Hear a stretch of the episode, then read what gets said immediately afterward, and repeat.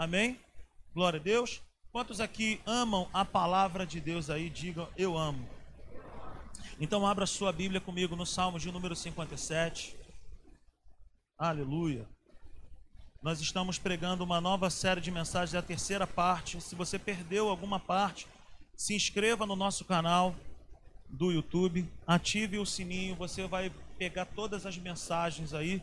Entra lá na playlist lá da igreja, você vai ter acesso a todas as mensagens que nós já pregamos até aqui. Amém? Então se inscreva. Se você não é inscrito no canal da igreja, nós temos os nossos vídeos de 5 minutos, tem palavras de todo mundo que um dia já pregou aqui. Eu tenho certeza que a sua fé vai ser edificada. Edificada. Amém? Abra aí a sua Bíblia comigo, em Salmo 57, versículo 7. Quem achou, diga amém. Está escrito assim: Meu coração está firme, ó Deus, meu coração está firme. Cantarei ao som de instrumentos. Vamos ler juntos? Meu coração está firme, ó Deus. Meu coração está firme. Cantarei ao som de instrumentos. Esse é o nosso texto base. O salmista declarando isso. Sabe, se você for ler o contexto que estava acontecendo antes ali, Luiz, você vai perceber que ele estava num momento de guerra, num momento de conflitos. Mas o salmista nos ensina que Deus era o lugar firme dele. Deus era o refúgio dele. Deus era a fortaleza dele. Então ele declara: Olha, apesar de tudo isso estar acontecendo, o meu coração está firme. Meu coração está firme. Então, na quarta-feira passada, nós falamos que todo sobrevivente ele precisa de três coisas na sua vida. Todo sobrevivente ele precisa de três coisas. Nós estamos fazendo aí uma, uma ilustração é, de uma pessoa que está passando por um período de sobrevivência. Para que você entenda, o nosso tema dessa nova série é Sobrevivendo ao Caos com Deus. E nós partimos de um vídeo que nós assistimos no YouTube de um homem que estava, sabe, perdido. O avião dele caiu e ele ficou por 36 dias perdido na selva amazônica. E nós partimos desse princípio aí. Talvez a sua situação você possa estar chamando de deserto. Nossa, estou passando por um deserto. Talvez você possa chamar a sua situação, sei lá, de uma mata fechada ou de uma ilha deserta, como, como você quiser chamar. Não importa. Nós estamos aqui para trazer para o meu coração, para o seu coração, a como passar por esse tempo difícil que você pode estar enfrentando. Como sobreviver porque, queridos, esse, esse momento, essa situação que você pode estar enfrentando não é o seu lugar de habitação. Não é para sempre. Você não vai morar nesse lugar. Mas nós passamos por esse lugar. Nós passamos por essas situações. São momentos desconfortáveis? São. Mas o Senhor está conosco. Ele não nos deixa só. Então, nós estamos falando sobre três elementos que não podem faltar na vida de um sobrevivente. Na vida de alguém que está de fato literal numa mata, em qualquer outro lugar, ele sempre vai precisar de água, ele sempre vai precisar de faca, ele sempre vai precisar de fogo. Sabe, na nossa vida, nós vamos precisar também de três elementos. E esses três elementos que nós estamos falando aqui, que não pode faltar na nossa vida, são a palavra de Deus, a comunhão dos santos e o conforto do Espírito Santo. Na quarta-feira passada, nós estávamos aqui falando sobre o elemento da água na vida de um cristão. A água, ela é comparada, ela é tipificada na Bíblia como a palavra de Deus. Se você for dar uma olhada, existem várias comparações na Bíblia a respeito da palavra de Deus. Em Provérbios 3:8 vai dizer que a palavra de Deus ela é como um remédio. Em Salmo 119, versículo 5, compara a palavra de Deus como uma lâmpada, como uma luz. Ainda no Salmo 119, no versículo 103, vai falar que as palavras de Deus, elas são mais doces do que o mel, do que um doce. E em Efésios, no capítulo 6, versículo 17, vai dizer que a palavra de Deus, ela é para nós como uma espada. Todo sobrevivente, ele precisa desses elementos. Nós precisamos de água, nós precisamos de espada, nós precisamos de algo doce para renovar a nossa energia. Nós precisamos de luz. Essa é a palavra de Deus. A palavra de Deus tem esse poder na nossa vida. Mas hoje eu quero apresentar para mim e para você um outro elemento. Tem um zumbido aí. Uma. Esse é o meu microfone. Corta ele aí.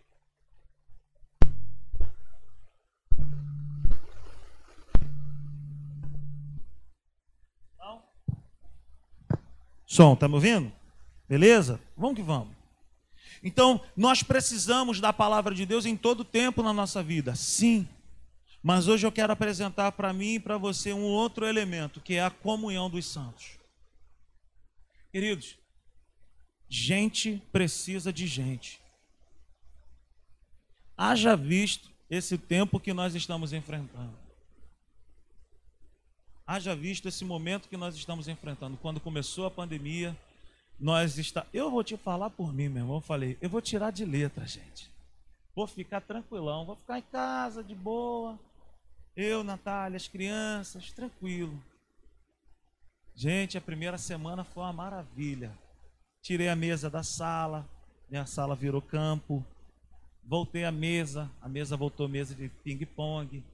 Maravilha. Eu moro num apartamento enorme de 48 metros quadrados. E aí daqui a pouco eu falei, meu irmão, já não estou aguentando mais ficar aqui não, eu preciso de gente, eu preciso ver as pessoas. E aí daqui a pouco, quando eu fui ver, não só eu, mas todas as pessoas estavam com esse mesmo sentimento. Porque gente precisa de gente. Então, queridos, Deus, Ele, sabe, tem esse, esses três elementos: a palavra, a comunhão com as pessoas e o conforto do Espírito estão disponíveis para nós. Quantos aqui tem uma Bíblia em casa? Quantos aqui tem um celular que tem uma Bíblia? Quantos aqui tem um computador que tem uma Bíblia no computador? A Bíblia está disponível. E a mesma coisa é a comunhão com os irmãos. Nós precisamos aprender a dar valor à comunhão nós precisamos aprender que gente precisa de gente. A comunhão dos santos faz toda a diferença. A comunhão da igreja, o estar junto, faz toda a diferença. Faz toda a diferença. Mas quando nós estamos enfrentando um tempo de causa, há um, há um sentimento, é levantado dentro do nosso coração um desejo de fazer algo que não é bom, se isolar. Quando nós estamos passando por um tempo de caos, por um tempo de adversidade, pode acontecer, é uma estratégia satânica colocar no nosso pensar: eu vou me isolar, eu vou sair, eu não quero então, nesse momento de caos, nós podemos ter a tendência de confundirmos isolamento com momentos de solidão. Diga comigo nessa noite, eu não posso confundir isolamento com momentos de solidão. O que que significa o isolamento? O que que é o se isolar? Isolamento é a intenção de não compartilhar nada com ninguém, dificuldade, dramas, sabe? É a intenção de não compartilhar nada com ninguém, achando que deixando os problemas para trás, eles irão ser resolvidos sozinhos. O isolamento não é bíblico. Se isolar é um perigo. Se você está passando por um tempo difícil, por um tempo de caos, por um tempo de deserto, não se isole. Quem se isola se assola. A Bíblia não nos dá recomendações para nos isolarmos. O isolamento é uma atitude desesperada de deixar algo para trás achando que eles vão ser sanados sozinhos. Você deixa ele aqui e vai para um lugar bem distante. Quando tu chegou lá, ele já estava lá te esperando. O isolamento é doentio. O isolamento não é saudável. O isolamento ele pode ser mortal. Ele pode ser mortal. Geralmente quando nós pensamos em não estar mais na igreja, não congregar mais. Quando nós pensamos esses tipos de, essas, esses tipos de negócio, cara, o negócio já está ruim. Se você está com esse tipo de pensamento, não se isole. Qual é a diferença do isolamento para momentos de solidão? Aí na Bíblia nós vamos ver Jesus deixando os discípulos em algum lugar e ele indo para um lugar para estar a sós com o Pai. Isolamento, sabe, é uma atitude desesperada. Momentos de solidão é um tempo programado. É algo que eu defino no meu coração, um tempo, um lugar, o como, o quando eu vou fazer isso com um propósito buscar respostas em Deus. Jesus nunca se isolava.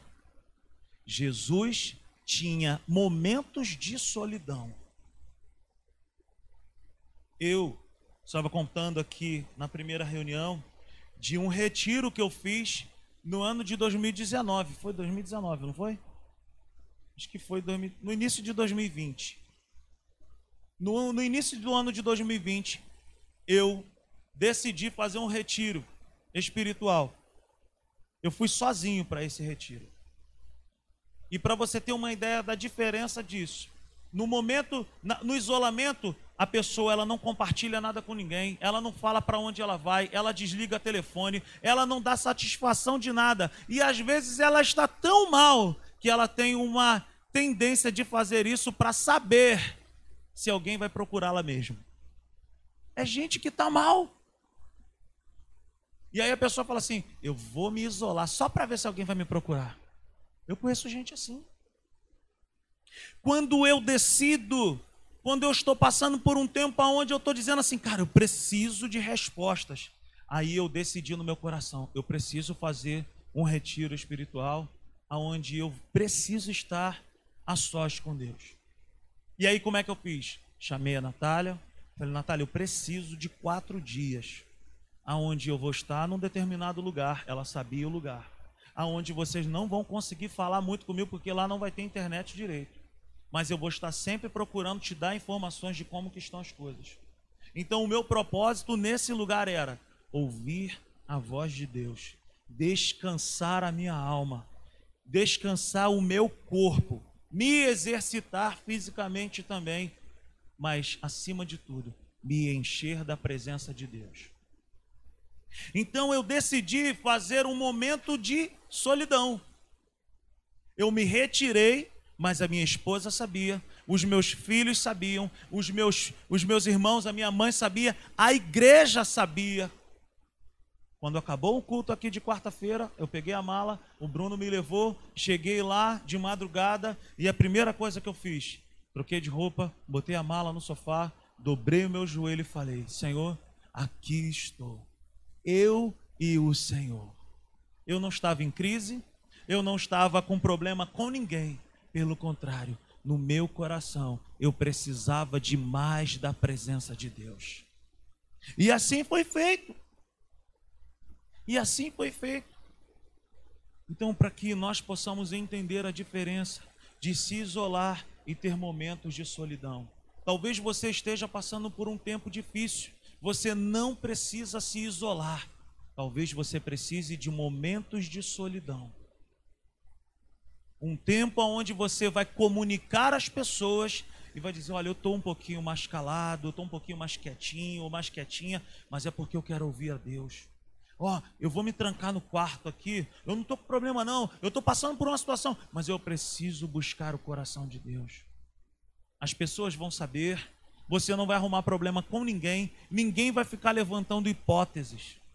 Você vai se trancar num lugar ou você, se tiver disponibilidade, você vai viajar para um lugar e você vai se trancar ali e vai ficar a sós com Deus.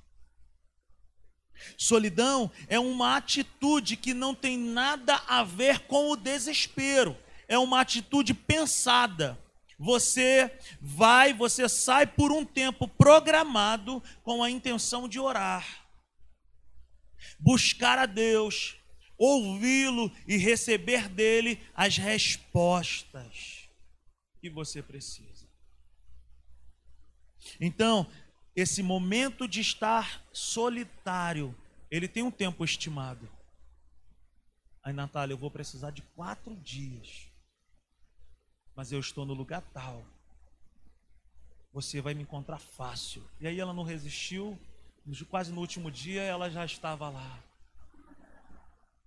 E foi uma bênção também. Foi muito bom que eu pude compartilhar com ela tudo que o que Deus colocou no meu coração.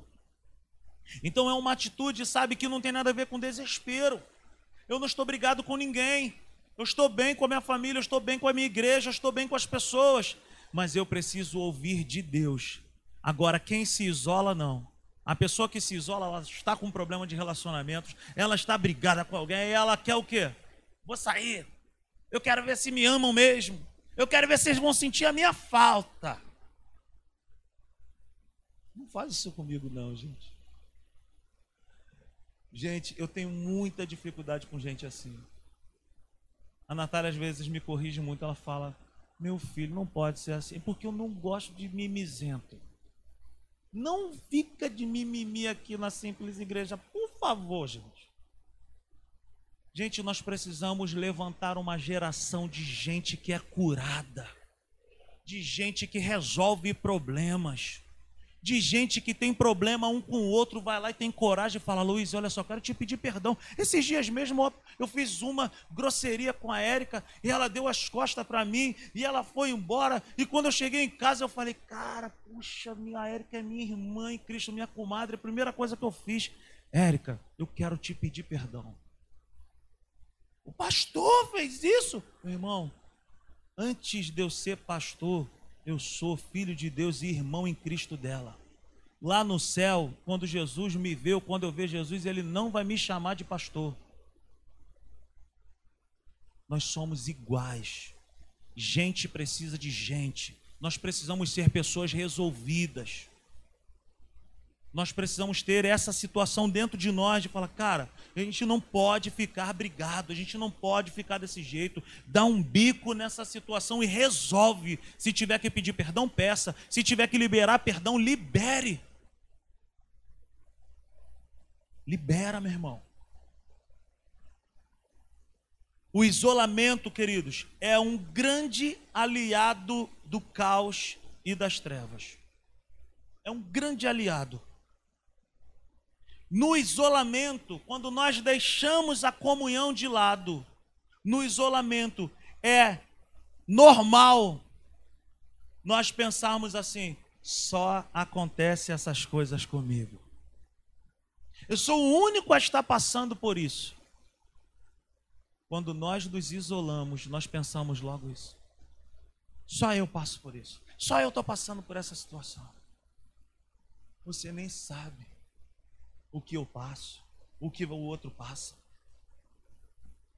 Como diz o pastor Hélio, quer saber os meus problemas? Calça o meu sapato. Todos nós temos problemas, mas nenhum de nós tem o direito de sair da comunhão, porque sair da comunhão é pedir para morrer. E eu vou te mostrar algo nessa noite. Então o isolamento é um grande aliado do caos, é um grande aliado das trevas. Quando nós pensamos assim, sabe, é derrota. Uma outra coisa que acontece quando nós nos isolamos, nós pensamos: ninguém aqui pode me ajudar. Ninguém aqui tem algo para me ajudar. Uma outra coisa que acontece quando nós nos isolamos, nós tiramos conclusões erradas sobre pessoas. Tá vendo, fulano? Nem se importou comigo. Você nem sabe o que que fulano tinha para resolver também. Mas Beltrano, tá vendo? Olha lá. Existe um levante das trevas para quebrar a comunhão do povo de Deus. Porque é na comunhão do povo de Deus, meus irmãos, que nós avançamos, que a igreja anda, que a igreja progride. Nós sempre, quando recebemos novos membros aqui na igreja, nós falamos: vem cá, qual foi a motivação que te trouxe para cá? Você saiu brigado de lá? É, sabe como é, né? É. Meu irmão, vai lá, resolve. Resolve. Porque você está vindo com um problema para cá para ser um problema aqui. Resolve. Se tiver que pedir perdão, peça. Faz as coisas direito. Isso é bom, gente. Isso é saúde para nós. Isso é saudável para o corpo de Cristo. Não tire conclusões erradas sobre as pessoas com base naquilo que você está enfrentando. Não se isole. Uma outra coisa, sabe, o isolamento nos separa de pessoas que já venceram aquilo que eu estou enfrentando. Quando nós nos isolamos, nós nos afastamos de pessoas que podem nos ajudar. E às vezes um cafezinho na mesa, um bolinho de laranja na mesa às quatro da tarde, cinco da tarde, um queijinho branco na mesa, fatiado, uma torrada com requeijão, um café fresquinho, gente, um bolinho de fubá, um ovinho mexido, um pãozinho daqui da praça na mesa, quentinho, com aquela bendita da manteiga quali que faz um mal terrível, mas a bicha é boa. Às vezes sentar com alguém, um bater um papo, alguém aí glorificou a Deus falando é muito bom, aleluia. Queridos, deixa eu te falar, às vezes sentar com uma pessoa pode resolver o seu problema. Às vezes você abre o seu coração compartilhando alguma coisa com alguém e a pessoa vai dizer assim: Olha, eu já passei por isso. Sabe como que eu venci? Eu fiz isso, isso e isso, e vice-versa. Querido, gente precisa de gente. Gente precisa de gente. Um cachorro nunca vai substituir uma pessoa, gente. Eu sei que você gosta do cachorro, gente. Eu sei, gente. Nossa, gente. Eu sei que você. Eu ia, falar de um amigo meu que, tá, que anda meio chateado com o cachorro. Ele desabafou comigo e com o Bruno esses dias. Olha, Estão se manifestando já e tudo, gente. O irmão veio fazer um gabinete comigo falar: não compra cachorro, cara. Nunca cometa esse erro de comprar um cachorro. Eu falei, gente, o que, é que houve, irmão? Rapaz, cara, eu... olha só. Gente, não precisa nem falar o nome. Queridos, não se isole. Não se isole peça ajuda. Muitos casamentos acabam, estão destruídos pelo simples fato da pessoa não ter a coragem de chegar para um casa, para alguém que é casado, bem casado, e falar: "Meu irmão, me ajuda. Meu casamento está indo a pique. Meu casamento está acabando. Cara, estou passando por uma situação. Peça ajuda. Se aproxime de pessoas que já venceram a sua guerra. Por isso eu tenho essa ideia do acolhimento familiar. A gente tem sido uma grande bênção. A gente chega aqui, senta na mesa, tem uma mesinha com café, com bolinho, tudo isso que eu falei, tem aqui no acolhimento familiar. Você senta, a gente dá boas risadas, a gente sai daqui com uma nova palavra, com uma perspectiva diferente, e todas as famílias dão feedback para a gente, falando, cara, foi muito bom. Gente, gente precisa de gente. No domingo da gente. Amém, queridos? Então, sabe, o isolamento traz um esfriamento também para os nossos corações. Você já parou para pensar que a pessoa coloca na cabeça, ah, não vou para a igreja não. Aí vem no outro culto, ah, não vou para a igreja não. Ah, eu não, não vou não, não vou não. Aí daqui a pouco entra um pensamento que é o seguinte: eu não preciso de igreja para poder amar a Deus e poder servir a Deus. Você já pensou isso? Você conhece alguém que pensa dessa forma? Meu irmão, não caia nesse conto. Isso é um erro. Isso é um erro. Esse tipo de pensamento é mortal para a vida espiritual. Eu não conheço um, não conheço um que hoje, com esse discurso, está firme na presença de Deus. Ah, eu não preciso de igreja não para poder amar a Deus. Eu fico na minha casa. Eu estou falando dentro de um tempo específico, estamos enfrentando a pandemia. Tem pessoas que chegam para mim, para Natália, e falam: Cara, eu não me sinto seguro, eu quero estar em casa. Meu irmão, fique em casa. Deus abençoe a sua vida. Nós não somos loucos levianos de falar, meu irmão, vamos encher esse lugar. E quem não vier, está fora. Pelo amor de Deus. Por isso estamos fazendo as duas reuniões. Cara, você não está bem, fique em casa. Agora, você está bem, pode estar aqui. Nunca pense isso. Ah, vou ficar em casa. A comunhão faz toda a diferença para tirar uma pessoa do sufoco para tirar a pessoa do deserto. Você já ouviu falar nesse, nessa frase, né, que a gente fala muito na igreja? A brasa fora do braseiro, ela apaga. E você, de repente, que assiste aqueles programas do lado do Discovery, tá lá aquela montoeira de zebra, de gnu, estão tudo ali juntinho, aí tá lá, ó, o leão só espreita. Ele ataca aquele bonde todo lá? Não, ele ataca quem se isola. Ele é malandro, ele não vai no meio da galera. Ele vai pegar aquele que está dando sopa isolado. Ele anda como leão, buscando a quem tragar. Meu irmão, não demole. Não saia da comunhão da igreja. Não deixe de estar na comunhão. Quem se isola, se assola. Queridos, igreja tem muito problema. Eu posso ser um problema. Você também pode ser um problema. Eu sempre falo para as pessoas que estão chegando aqui: Nossa, essa igreja, gente, eu me sinto tão bem nessa igreja, tão bonitinha. Tem, tem máquina de fumaça tem luz, tem ar-condicionado, é tão bom. Meu filho fica lá, gente, olha lá, se fosse outra igreja, já tinham devolvido meu filho, que ninguém aguenta ele. Essa igreja é uma bênção, gente. Eu quero ficar aqui. Eu sempre falo para as pessoas, queridos, a igreja tem problema. Não tem gente perfeita aqui dentro. Quando você abrir aquela porta aí, você vai dar de cara comigo. Eu não sou perfeito. Eu erro eu falho. Às vezes a gente tem problema de marido e mulher, por me perdoa, Natália, desculpa. E às vezes, meu amor, desculpa. Meu casamento, eu sempre falo que meu casamento, a minha família não é família de Cleibon, não é família de, de margarina que acorda daquele domingo, tá tudo pronto, não. De vez em quando lá em casa, ô Tito, ô Nicolas, o que, que é isso aqui, meu irmão? Família, meu irmão. Família, tem problema? Tem problema.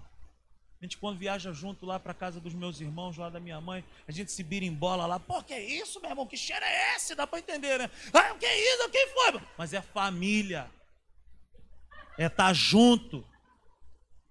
Vai dormir aonde? Meu irmão, sei lá, a gente vai dormir junto aqui. É família. Eu não abro mão da minha família. Eu não abro mão dos meus irmãos. Não abro mão dos meus cunhados, dos meus sobrinhos, da minha esposa, dos meus filhos. Tem problema? Tem problema. A arca de Noé também tinha problema. Ou não tinha problema? Imaginou? Qual o tamanho das fezes de um esquilo? Hein? Quem tem um esquilo aí da glória a Deus? Só quem tem esquilo da glória a Deus. Tem uma pessoa, gente. Um esquilo assassino. Quase arrancou o dedo da, da, da família. O tamanho das fezes de um esquilo. Não causa problema nenhum, gente. Pequenininho. Ah, muito bom esse quilo. Qual o tamanho das fezes de um elefante? Você imaginou dentro da arca, meu irmão? O leão rugindo. Os outros bichos ficam tudo oriçado, o cachorro latindo, o gato quando mia, quando tá no cio, você já viu? Ele parece que fala. Já viu isso? Gente, eu moro em condomínio, minha casa, minha vida. Eu te falo, se tu quer ser crente, se você quer ser crente, se você quer crescer em Deus, vai morar num condomínio, minha casa, minha vida. Que lá eu vou te falar, aquilo ali é, é, é missões. É missões. Tem gente que fala, eu quero ir para a Índia, eu quero ir para a África. Vai para minha casa, minha vida, onde eu moro. Lá, meu irmão, tu tem coisa para fazer. Lá tem muita coisa. É cachorro que late, meu irmão, é tudo. Tem um sino que toca todo dia, meia-noite lá no meu bloco. Bem, bem, bem. Eu descobri que é a escada de um vizinho lá, cara. Tá entendendo, gente? Tem problema. Tem problema. A arca tinha problema. Te imagina a girafa com aquele pescoção dela, dela tentando arrumar um lugar melhor, porque devia ser desconfortável. O cachorro latindo. As pessoas, porque tinham pessoas dentro da arca. No início, a maravilha, eles deviam olhar para todo mundo e falar: vocês não acreditaram, Noé estava certo, vão morrer.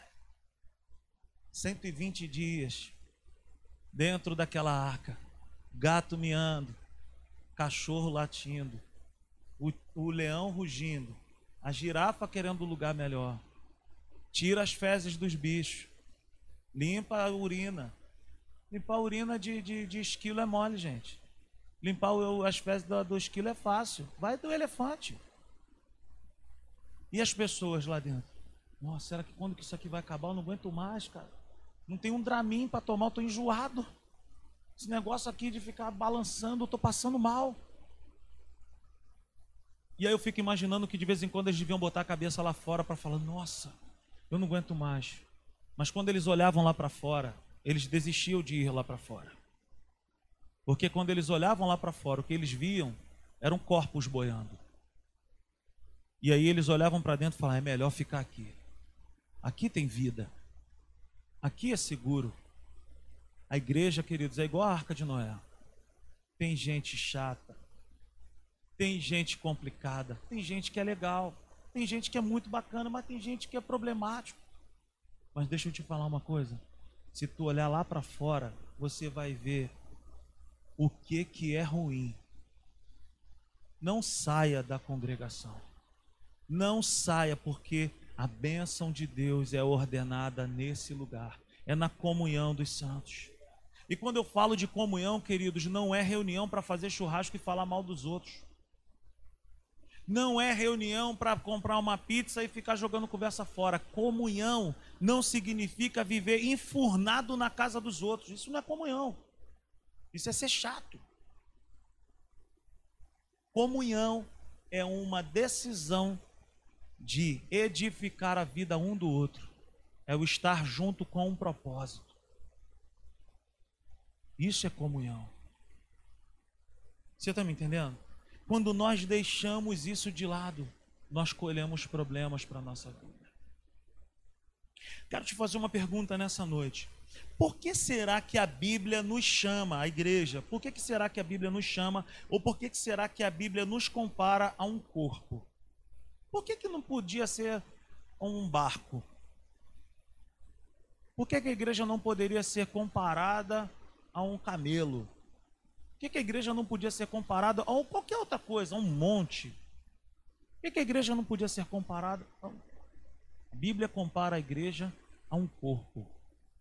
Por que o corpo? Abra sua Bíblia comigo em 1 Coríntios, capítulo 12. 1 Coríntios 12. Versículo 25. Está escrito assim, 1 Coríntios 12, verso 25, a fim de que não haja divisão no corpo, mas sim que todos os membros tenham igual cuidado uns pelos outros. Quando um membro sofre, todos os outros sofrem com ele. Quando um membro é honrado, todos os outros se alegram com ele. Verso 27. Ora, vocês são o corpo de Cristo. A cada um de vocês individualmente é membro e cada um de vocês individualmente é membro desse corpo. Cara, existe um, um poder nessa palavra aqui tremendo. Por que, que a Bíblia nos compara a um corpo? Quantos aqui tem um coração? Levanta as mãos aí. Gente, tem, tem não, mãe. Gente, Quantos aqui tem dois pulmões? Levanta as mãos aí. Minha mãe tem pulmão, mas não tem coração. Veja bem, você já parou para pensar o seguinte: nós temos dois pés, nós temos duas mãos. Quero falar dos pés. Você já imaginou, Melão? Se quando você for jogar bola, o teu pé direito olhar para o pé esquerdo e falar assim: Eu não vou naquela direção. E aí o outro pé fala assim: É problema teu, vai para o teu lado que eu vou para o outro. O que, que vai acontecer? Hein? Vai cair, vai se machucar. Dependendo do seu peso, será muito pior. Agora você imagina, vamos subindo o nível. Você já imaginou o pulmão virar para o coração e falar assim: Tu é muito marrento, porque todo mundo cuida muito bem de você. As pessoas estão evitando de comer x-bacon, porque as pessoas só pensam no coração. Mas quem manda ar para o corpo sou eu. Você manda sangue e eu mando ar. De propósito, só porque tu é marrento, eu vou parar de mandar ar. Dá teu jeito aí que eu quero ver. A gente já imaginou se o coração fala assim: problema é teu, se tu não manda ar, eu também não mando sangue. O que, que vai acontecer? O que, que vai acontecer, gente? Morte. É isso que acontece no corpo de Cristo quando existem facções e divisões em nosso meio. Talvez você não foi chamado para pregar, Talvez você não tenha um chamado para fazer algo que você pensa que de repente tem um chamado, mas não tem. E aí surgem as brigas. Sabe? Ah, você quer, que coisa e tal. Eu não falo com fulano, porque Beltrano, porque isso e aquilo. E aí o corpo de Cristo vira o quê? Um monstro. Queridos, eu quero dizer para mim e para você o seguinte: no corpo de Cristo tem lugar para todo mundo trabalhar. Só não tem lugar para ser cabeça. Porque a cabeça é Cristo. E não existe corpo com duas cabeças. Só no, no, no Caverna do Dragão, que existe no desenho. Na vida real, meu amigo, não existe corpo com duas cabeças. Só tem lugar para uma cabeça, já está ocupado, é Jesus. Mas no corpo de Cristo, quando um sofre, todo o corpo sofre. Eu tenho uma mania muito feia. Eu tenho dois dedos mindinhos do pé que são tenebrosos e eu não. Eu arranco a unha deles. E a Natália briga comigo direto. Mas eu arranco. É uma dor terrível. Eu corto ela mesmo, no sabugo. Entendeu? E aí quem é que sofre? Todo o corpo. Todo o corpo sofre. Eu estava falando aqui uma outra situação. Às vezes você foi fazer a unha, foi naquela manicure abençoada, aquele alicate que não amolou direito. E ela foi lá no teu dedo e foi, tipo, na, na hora da cutícula, te arrebentou igual minha tia. Ela estiver assistindo, minha tia Dulceia. Sei se eu já te contei essa história, vou te contar. Minha tia é crente, gente. Ela estava orando na calçada dela um dia, falando: Senhor, eu preciso de um dinheiro para poder botar alguma coisa para comer aqui dentro de casa e está difícil. Daqui a pouco parou um carro de uma madame na porta dela. Bom dia, boa tarde, sei lá. Sabe onde que tem uma manicure aqui nessa rua? Ela falou, sou eu mesmo. Nunca fez uma unha na vida. Só tinha dois esmaltes. Falou assim, olha, eu tenho uma novidade aqui, esses dois esmaltes aqui. A mulher, vai esse. Aí ela, vem comigo aqui. Pegou um alicate, a mulher saiu de lá assim, ó. Eu não tô, você está entendendo? Então, aí você fez aquela unha naquela manicure abençoada. Aí ela foi, arrancou-lhe uma cutícula tua, deixou aquela carne esponjosa no teu dedo que dói. Aí tu foi lá no teu banheiro, doido para tomar um banho quente. A instalação do chuveiro não ficou das melhores. Quando tu encosta o dedinho ali, dá aquele choque que tu. Não é assim? O problema foi no dedo mindinho, mas todo o corpo recebeu o castigo. É assim que acontece no corpo de Cristo. Quando existem brigas, quando existem facções, divisões, gente, igreja sempre terá problemas. Mas deixa eu te falar, não abra mão de estar na comunhão com a igreja. Sabe por que, que a Bíblia nos compara ao corpo?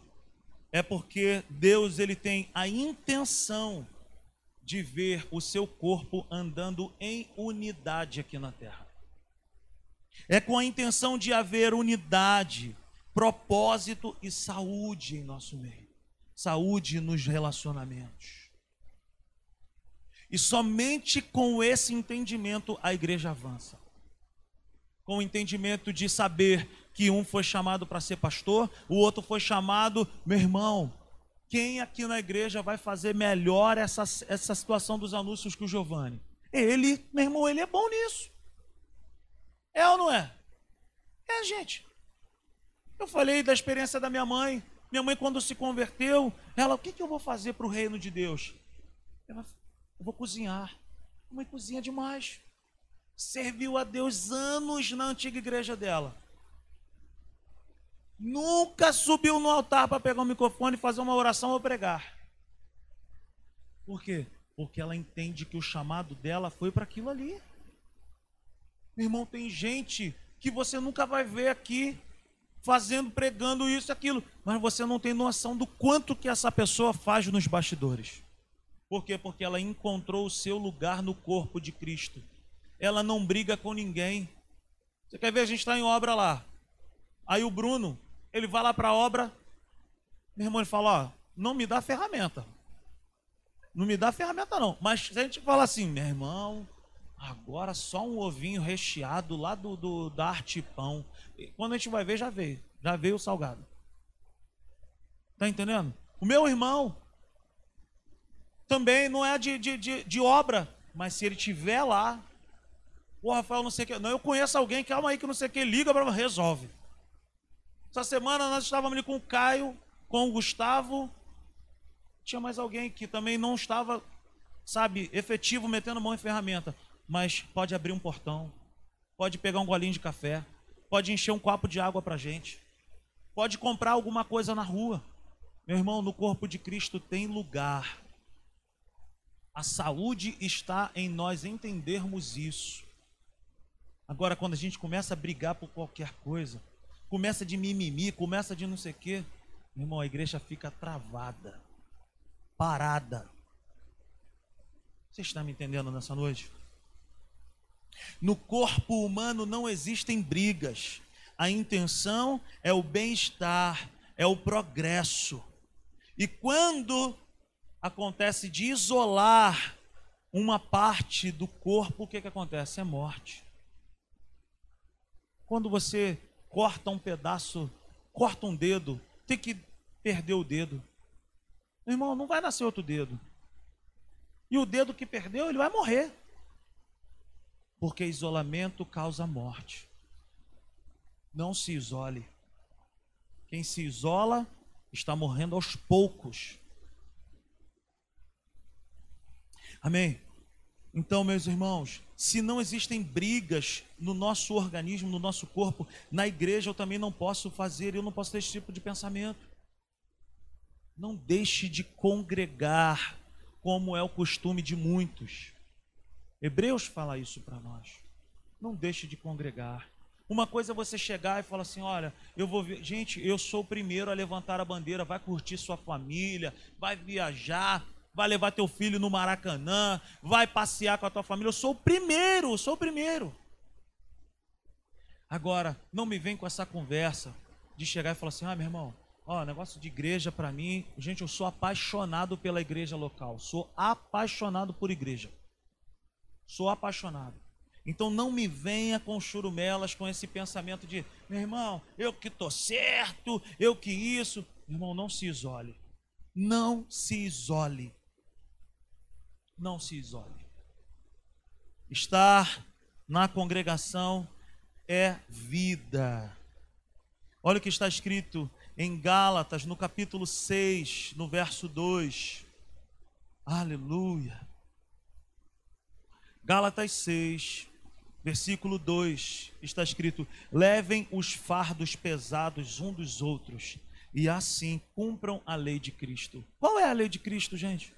É o amor. A Bíblia diz: Um novo mandamento vos dou. João 34, João 13, 34. Um novo mandamento vos dou. que vos ameis como eu os amei. Assim fazendo, todos saberão que vocês são meus discípulos. Igreja não é lugar de brigar.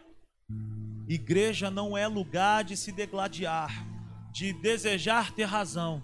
Igreja é o lugar de fazer a vontade daquele que é o cabeça. Igreja é lugar de um levar o fardo do outro. Hebreus 3, 13, olha o que está escrito. Aleluia. Hebreus 3, 13, olha isso. Pelo contrário, encorajem-se uns aos outros todos os dias durante o tempo que se chama hoje. Encoraje alguém aí, meu irmão. Você que é casado é um privilegiado, você pode estar de mão dada com essa pessoa aí, se é namorado, se é noiva, eu pensei em vocês aí. Olha nos olhos dessa pessoa e fala: "Vamos embora, vamos junto. Vamos caminhar juntos. Vamos embora, vamos ajudar um ao outro, vamos orar um pelo outro." Amém, queridos. Olha o que a Bíblia diz para mim e para você no Salmo de número 133. Abra sua Bíblia lá. Coloca aí para gente, Salmo 133, versículo 1 ao versículo 3, um texto bem conhecido, um salmo pequenino, mas que tem um poder tremendo. Como é bom e agradável quando os irmãos convivem em união. É como óleo precioso derramado sobre a cabeça, que desce pela barba, a barba de Arão, até a gola das suas vestes. Versículo 3: É como o orvalho do Hermon, quando desce sobre os montes de Sião, ali o Senhor concede a bênção da vida para sempre. Essa realidade aí acontece, isso acontece em Israel. Não é uma chuva, dificilmente chove, mas existe um orvalho Existe uma névoa que desce sobre os montes de Sião, e a saúde dos montes de Sião depende desse orvalho. A Bíblia compara a minha comunhão contigo e a tua comigo como essa saúde, esse orvalho sendo derramado sobre nós. Meu irmão, não saia da igreja. Não deixe de congregar. Eu não estou, meu irmão, pescando para que você fique aqui. Se você ama a sua igreja, se você tem um chamado para estar na sua igreja, volta lá, meu irmão. Peça perdão lá, reconcilia-te lá. Eu não quero pescar no aquário de ninguém. Eu quero dizer, meu irmão, não deixe de congregar. Não deixe de congregar. Quando nós nos isolamos, nós corremos riscos. Nós corremos riscos. Mas é na comunhão que eu encontro força, consolo, que eu encontro vida. Amém. Amém, queridos. Existem problemas aqui? Existem. Mas é o melhor lugar para eu e você estarmos. É aqui, meu irmão, que um dia eu choro e você recolhe as minhas lágrimas. É um dia que você vai estar chorando e eu vou recolher as suas lágrimas. É aqui, meu irmão, que quando o negócio fica esquisito, que a gente vem e fala: Não, tá maluco, vai passar fome nada. Não, vamos embora, isso aqui é igreja. Vamos embora, tamo junto. Fulano tá desempregado, leva o currículo dele, meu irmão. Vamos embora, tenta arrumar um emprego para ele. Vamos embora, vamos, vamos nos abraçar. Isso é igreja, meu irmão. Não é ajuntamento de gente perfeita, é uma porção de gente imperfeita. Mas em Cristo, todos nós um dia vamos habitar com Cristo. Resolva seus problemas aqui. Resolva seus problemas aqui. Abra sua Bíblia comigo em Efésios, no capítulo 6.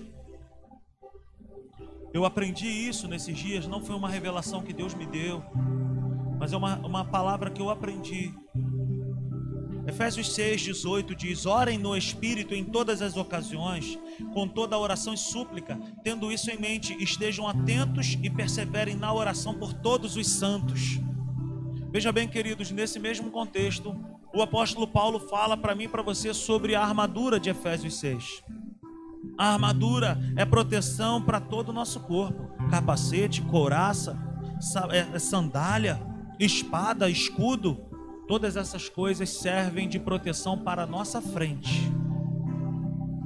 A armadura de Deus não, não fala de algo para a nossa retaguarda. Quem protege a minha retaguarda são as orações de vocês. Por isso que o apóstolo Paulo fala sobre orar. Estejam atentos e perseverem na oração por todos os santos. Eu ando para frente porque eu sei que na minha retaguarda existe uma igreja que ora por mim.